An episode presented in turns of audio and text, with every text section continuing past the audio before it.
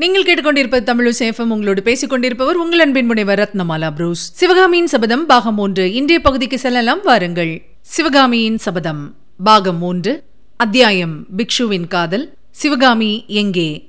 ஆயனர் தமது பழைய சிற்ப வீட்டை அடைந்ததிலிருந்து நரக வேதனை அனுபவித்துக் கொண்டிருந்தார். மலையிலிருந்து விழுந்ததினால் முறிந்து போயிருந்த அவருடைய வலது கால் சொல்ல முடியாத வலியையும் வேதனையையும் அவருக்கு தந்து கொண்டிருந்தது. சிவகாமியை இழந்ததினால் அவருடைய உள்ளம் அளவில்லாத துன்பத்தை அனுபவித்துக் கொண்டிருந்தது. மண்டபப்பட்டிலிருந்து ஆயனரும் சிவகாமியும் சக்கரவர்த்தி அனுப்பிய பல்லக்கில் அவசரமாக கிளம்பிய போது ஆயனரின் சகோதரியை பின்னால் சாவகாசமாக வண்டியில் வந்து சேரும்படி சொல்லியிருந்தார்கள். அதன்படியே அந்த அம்மாள் முக்கியமான வீட்டுப் பொருட்களுடன் ரத்தியையும் சுகரையும் வண்டியில் ஏற்றிக்கொண்டு பழைய ஆரண்ய வீட்டுக்கு வந்து சேர்ந்திருந்தாள்.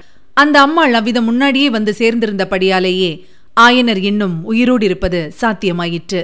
அவருக்கு வேண்டிய சிகிச்சைகளையும் சிஸ்ரூஷைகளையும் அந்த அம்மாள் மிக்க பக்தி சிரத்தையோடு செய்து அவரை உயிர் பிழைக்க பண்ணியிருந்தாள். ஆனாலும் அவள் அடிக்கடி கேட்டு வந்த ஒரு கேள்வியானது புண்ணிலே கோலெடுத்து குத்துவது போல் அவருடைய இருதயத்தை நோகச் செய்து கொண்டிருந்தது. அந்த கேள்வி சிவகாமி எங்கே? என்பதுதான். சோக கடலில் ஆழ்த்தும் மேற்படி கேள்வியை நிறுத்துவதற்காக ஆயனர் ஏதேதோ மறுமொழி சொல்லி பார்த்தார். அவையொன்றும் சிவகாமியின் அத்தைக்கு பிடிபடவே இல்லை. எனவே அவள் கேட்பதை நிறுத்தவில்லை. இது போதாதென்று ரத்தியும் சுகரும் அடிக்கடி ஆயனரிடம் வந்து முகத்தை தூக்கிக் கொண்டு நின்று சப்தமற்ற குரலில் தங்களுடைய மௌன கேள்வியை அடிக்கடி கேட்டுக் கொண்டிருந்தார்கள். ஆயனர் கடுமையான குரலில் அதட்டி அவர்களை அப்பால் போகும்படி செய்வார்.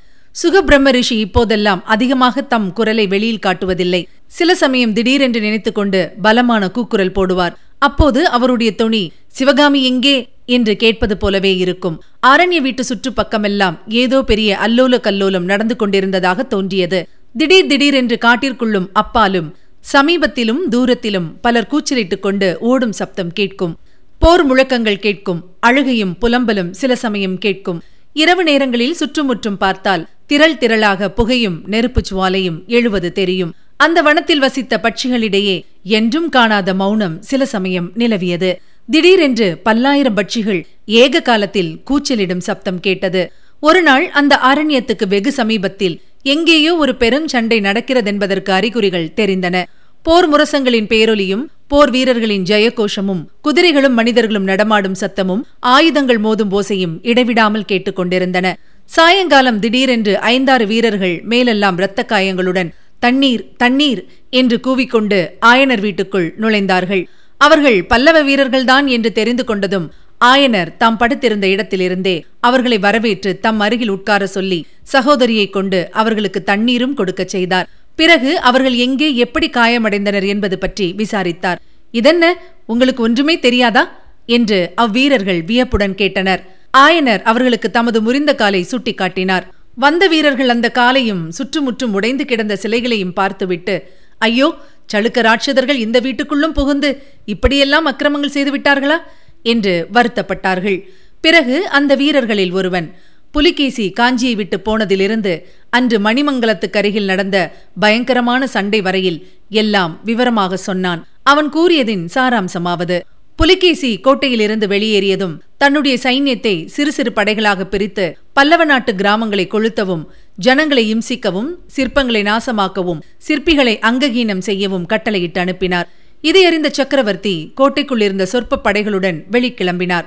அன்று காலையில் மணிமங்கலம் என்னும் கிராமத்துக்கு அருகில் புலிகேசியின் படைவீரரும் பல்லவ வீரர்களும் கை கலந்தார்கள். புலிகேசியின் வீரர்கள் எண்ணிக்கையிலும் ஆயுத பலத்திலும் அதிகமான போதிலும் மகேந்திர சக்கரவர்த்தியை நேரில் தலைமை வகித்தபடியால் காஞ்சி வீரர்கள் பிரமாதமான வீரப்போர் நடத்தினார்கள். எதிர்ப்பக்கத்தில் வாதாபி சக்கரவர்த்தி புலிகேசியே தலைமை வகித்து நடத்தினார். இரு சக்கரவர்த்திகளும் போர்க்களத்தின் மத்தியில் நேருக்கு நேர் சந்தித்து வீரவாதம் செய்த பிறகு ஒருவரை ஒருவர் தாக்கிக் கொண்டார்கள். பல்லவ சைன்யம் ஏறக்குறைய தோல்வியடைந்திருந்த நிலைமையில் சற்று தூரத்தில் பெரிய குதிரைப்படை ஒன்று வரும் சத்தம் கேட்டது. ரிஷபக்குடியை பார்த்ததும் இதோ மாமல்லர் வந்துவிட்டார் என்ற கோஷம் கிளம்பியது. சற்று நேரத்துக்கெல்லாம் மாமல்லரின் குதிரை வீரர்கள் சளுக்கர் படைமேல் இடியைப் போல் விழுந்து தாக்கினார்கள்.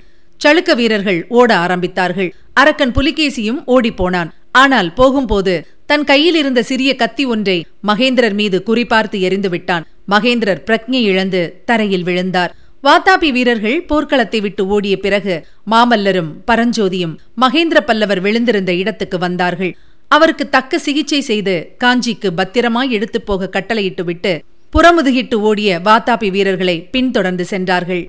மேற்படி விவரங்களை கூறிய பின்னர் காயமடைந்த பல்லவ வீரர்கள் காஞ்சியை நோக்கிச் சென்றார்கள். மகேந்திர பல்லவருக்கு மரண காயம் என்பதை கேட்டதில் ஆயனர் அளவற்ற துயரமடைந்தார். ஆனாலும் மாமல்லரும் பரஞ்சோதியும் சளுக்க வீரர்களை தொடர்ந்து போயிருக்கிறார்கள் என்னும் செய்தி அவருக்கு சிறிய ஆறுதலை அளித்தது. அவர்கள் சிவகாமியை சிறை மீட்டுக் கொண்டு வந்துவிடுவார்கள் என்ற நம்பிக்கை அவருடைய உள்ளத்தில் உதயமாகியிருந்தது மணிமங்கலம் சண்டை நடந்து ஒரு வாரம் ஆகிவிட்டது. ஆயனர் தினந்தோறும் ஏதேனும் நல்ல செய்தி வராதா என்று ஆவலுடன் காத்திருந்தார்.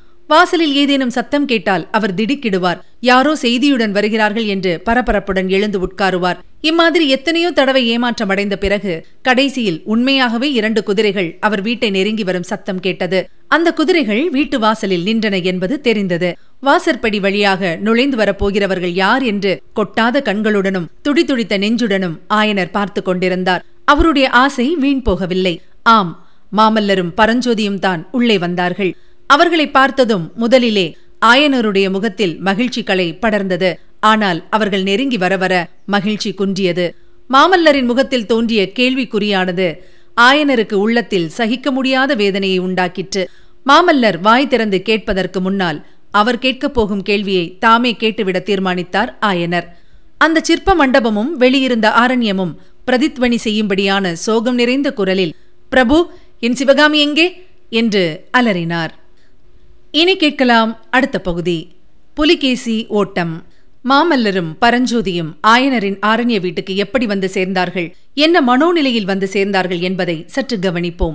மணிமங்கலம் போர்க்களத்தில் மகேந்திர பல்லவரின் சிறு படை அடியோடு நாசம் செய்யப்படவிருந்த தருவாயில் மாமல்லரும் பரஞ்சோதியும் பாண்டியனை புறங்கண்ட குதிரைப்படையுடன் அங்கு வந்து சேர்ந்தார்கள்.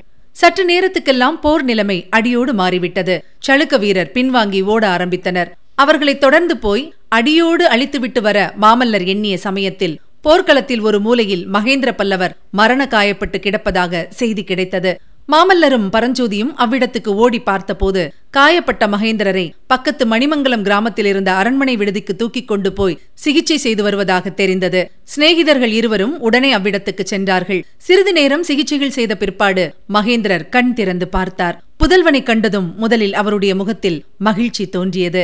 மறுகணத்திலே மகிழ்ச்சி பாவம் மாறி அளவற்ற வேதனையும் கவலையும் அந்த முகத்தில் பிரதிபலித்தன. மகனே உனக்கு பெரிய துரோகம் செய்துவிட்டேன். என்னை மன்னிப்பாயா? என்று அவருடைய உதடுகள் முணுமுணுத்தன.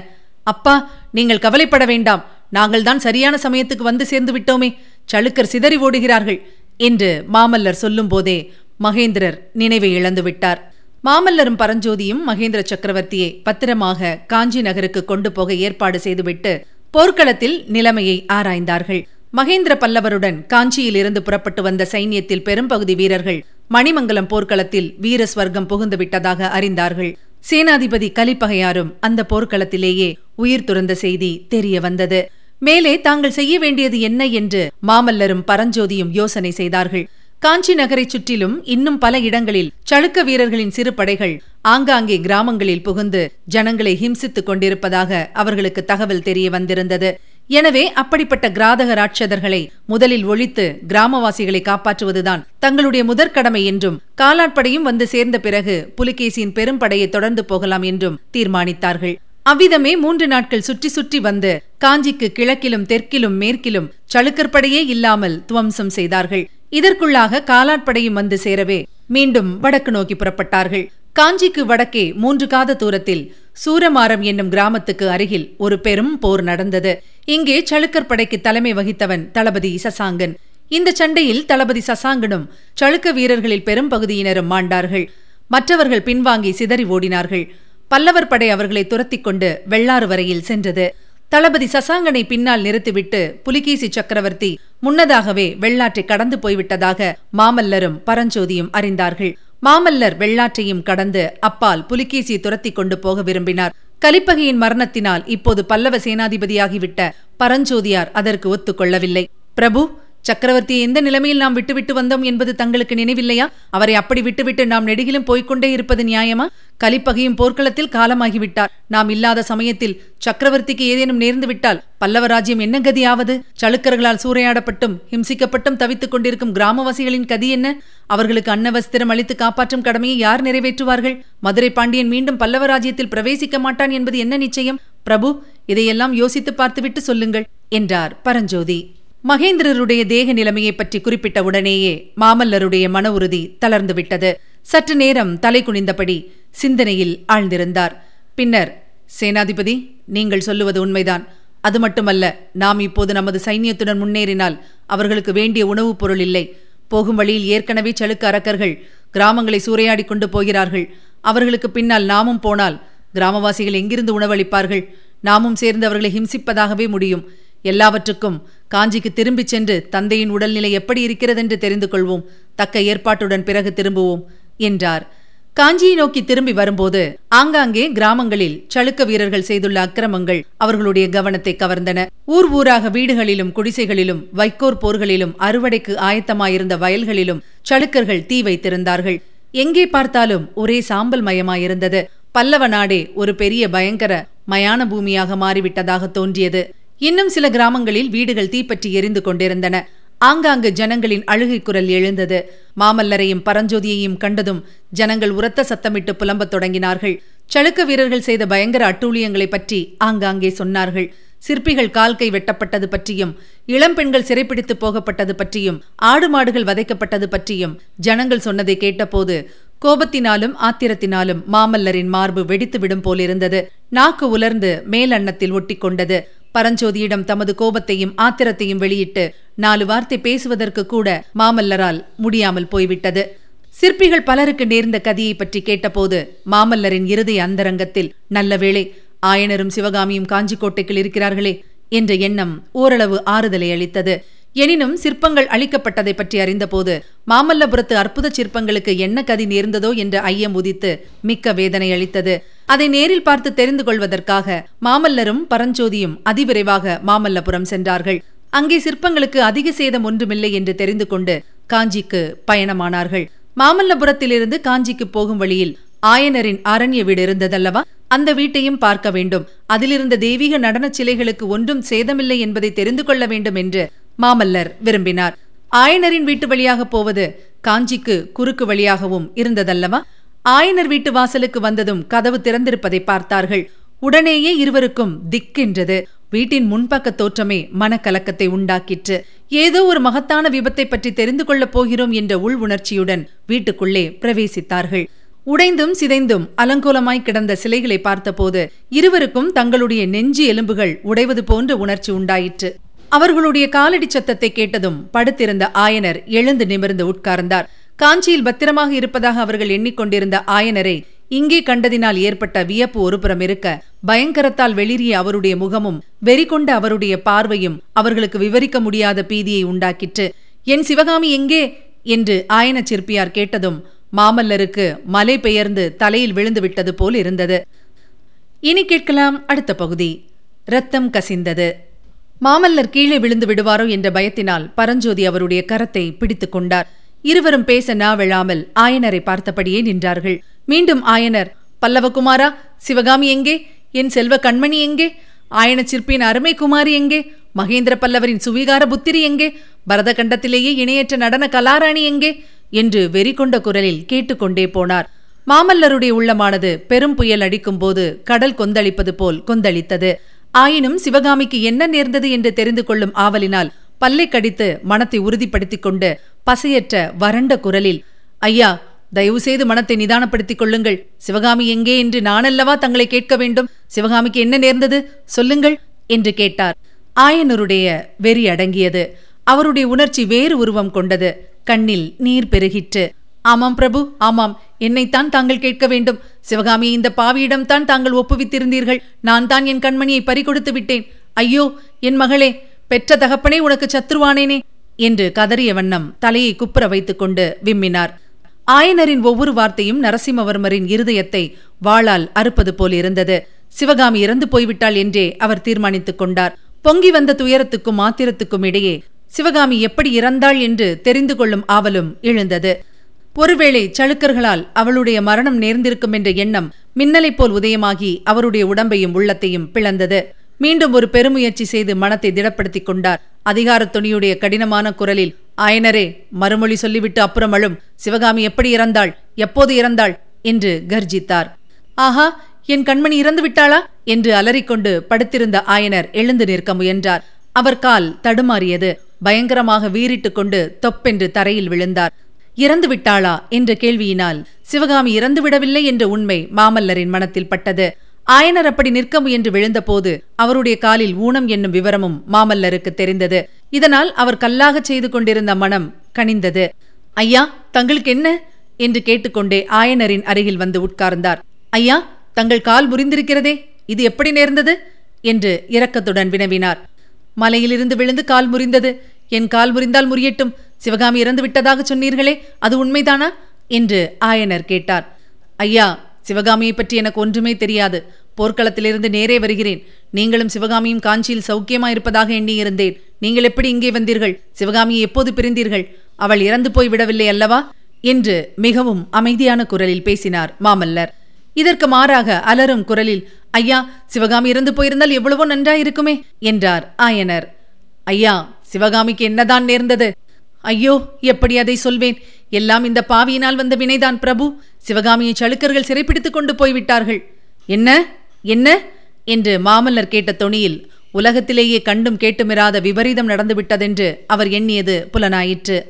ஆம் பிரபு சிறைப்பிடித்துக் கொண்டு போய்விட்டார்கள். தாங்கள் சளுக்கர்களை தொடர்ந்து போனது பற்றி கேள்விப்பட்டபோது சிவகாமியை விடுவித்துக் கொண்டு வருவீர்கள் என்று நம்பியிருந்தேன். என்னை ஏமாற்றி விட்டீர்கள் ஆனால் உங்கள் பேரில் என்ன தப்பு? எல்லாம் இந்த பாவியினால் வந்ததுதான். சித்திரம் சிற்பம் என்று பைத்தியம் பிடித்து அலைந்தேன். என் உயிர் சித்திரத்தை ஜீவ சிற்பத்தை பறிகொடுத்தேன். ஐயோ என் மகளுக்கு நானே யமனானேனே. இவ்வாறெல்லாம் ஆயனர் புலம்பியது. மாமல்லரின் காதில் ஏறவே இல்லை. சிவகாமியை சளுக்கர் சிறைப்பிடித்துச் சென்றார்கள் என்னும் செய்தி ஒன்றுதான் அவர் மனத்தில் பதிந்திருந்தது. சிறிது நேரம் பிரம்மை பிடித்தவர் போல் உட்கார்ந்திருந்தார். பிறகு தொண்டையை கனைத்துக்கொண்டு மிக மெலிந்த குரலில் சிற்பியாரே இதெல்லாம் எப்படி நடந்தது? காஞ்சியிலிருந்து நீங்கள் ஏன் கிளம்பினீர்கள்? சிவகாமி எப்படி சிறைப்பட்டாள்? உங்கள் கால் எப்படி ஒடிந்தது? அடியிலிருந்து எல்லாம் விவரமாகச் சொல்லுங்கள் என்றார். ஆயனரும் அவ்விதமே விவரமாக சொன்னார். தட்டு தடுமாறி இடையிடையே விம்மிக் கொண்டு சொன்னார். மாமல்லர் கேட்டுக்கொண்டிருந்தார் அச்சமயம் உரையிலிருந்து எடுத்த கத்தியை அவர் கையில் வைத்துக் கொண்டிருந்தார். கத்தியின் கூறிய விளிம்பை அவர் இடக்கை விரல்கள் தடவிக் கொண்டிருந்தன. அவ்வாறு தடவிய போது விரல்களில் சில கீறல்கள் ஏற்பட்டன. அந்த கீறல்களில் கசிந்த ரத்தம் சொட்டு சொட்டாக தரையில் சொட்டி குட்டையாக தேங்கியது. இதுவரை நீங்கள் கேட்டது சிவகாமியின் சபதம். பாகம் மூன்று. வழங்கியவர் உங்கள் அன்பின் முனைவர் ரத்னமாலா புரூஸ் சிவகாமியின் சபதம் என்ற எமது இந்த ஒலிப்புத்தக முயற்சிக்கு நீங்கள் அளித்து வரும் அன்பிற்கும் ஆதரவுக்கும் நன்றியினை தெரிவித்துக் கொள்கிறோம். தொடர்ந்து கேளுங்கள் நண்பர்களிடமும் பகிருங்கள். மறவாமல் சப்ஸ்கிரைப் செய்ய சொல்லுங்கள். அவர்களும் தேன் தமிழ் சுவை பருகட்டும். மீண்டும் அடுத்த பகுதியில் சந்திக்கலாம். இணைந்திருங்கள் மகிழ்ந்திருங்கள்.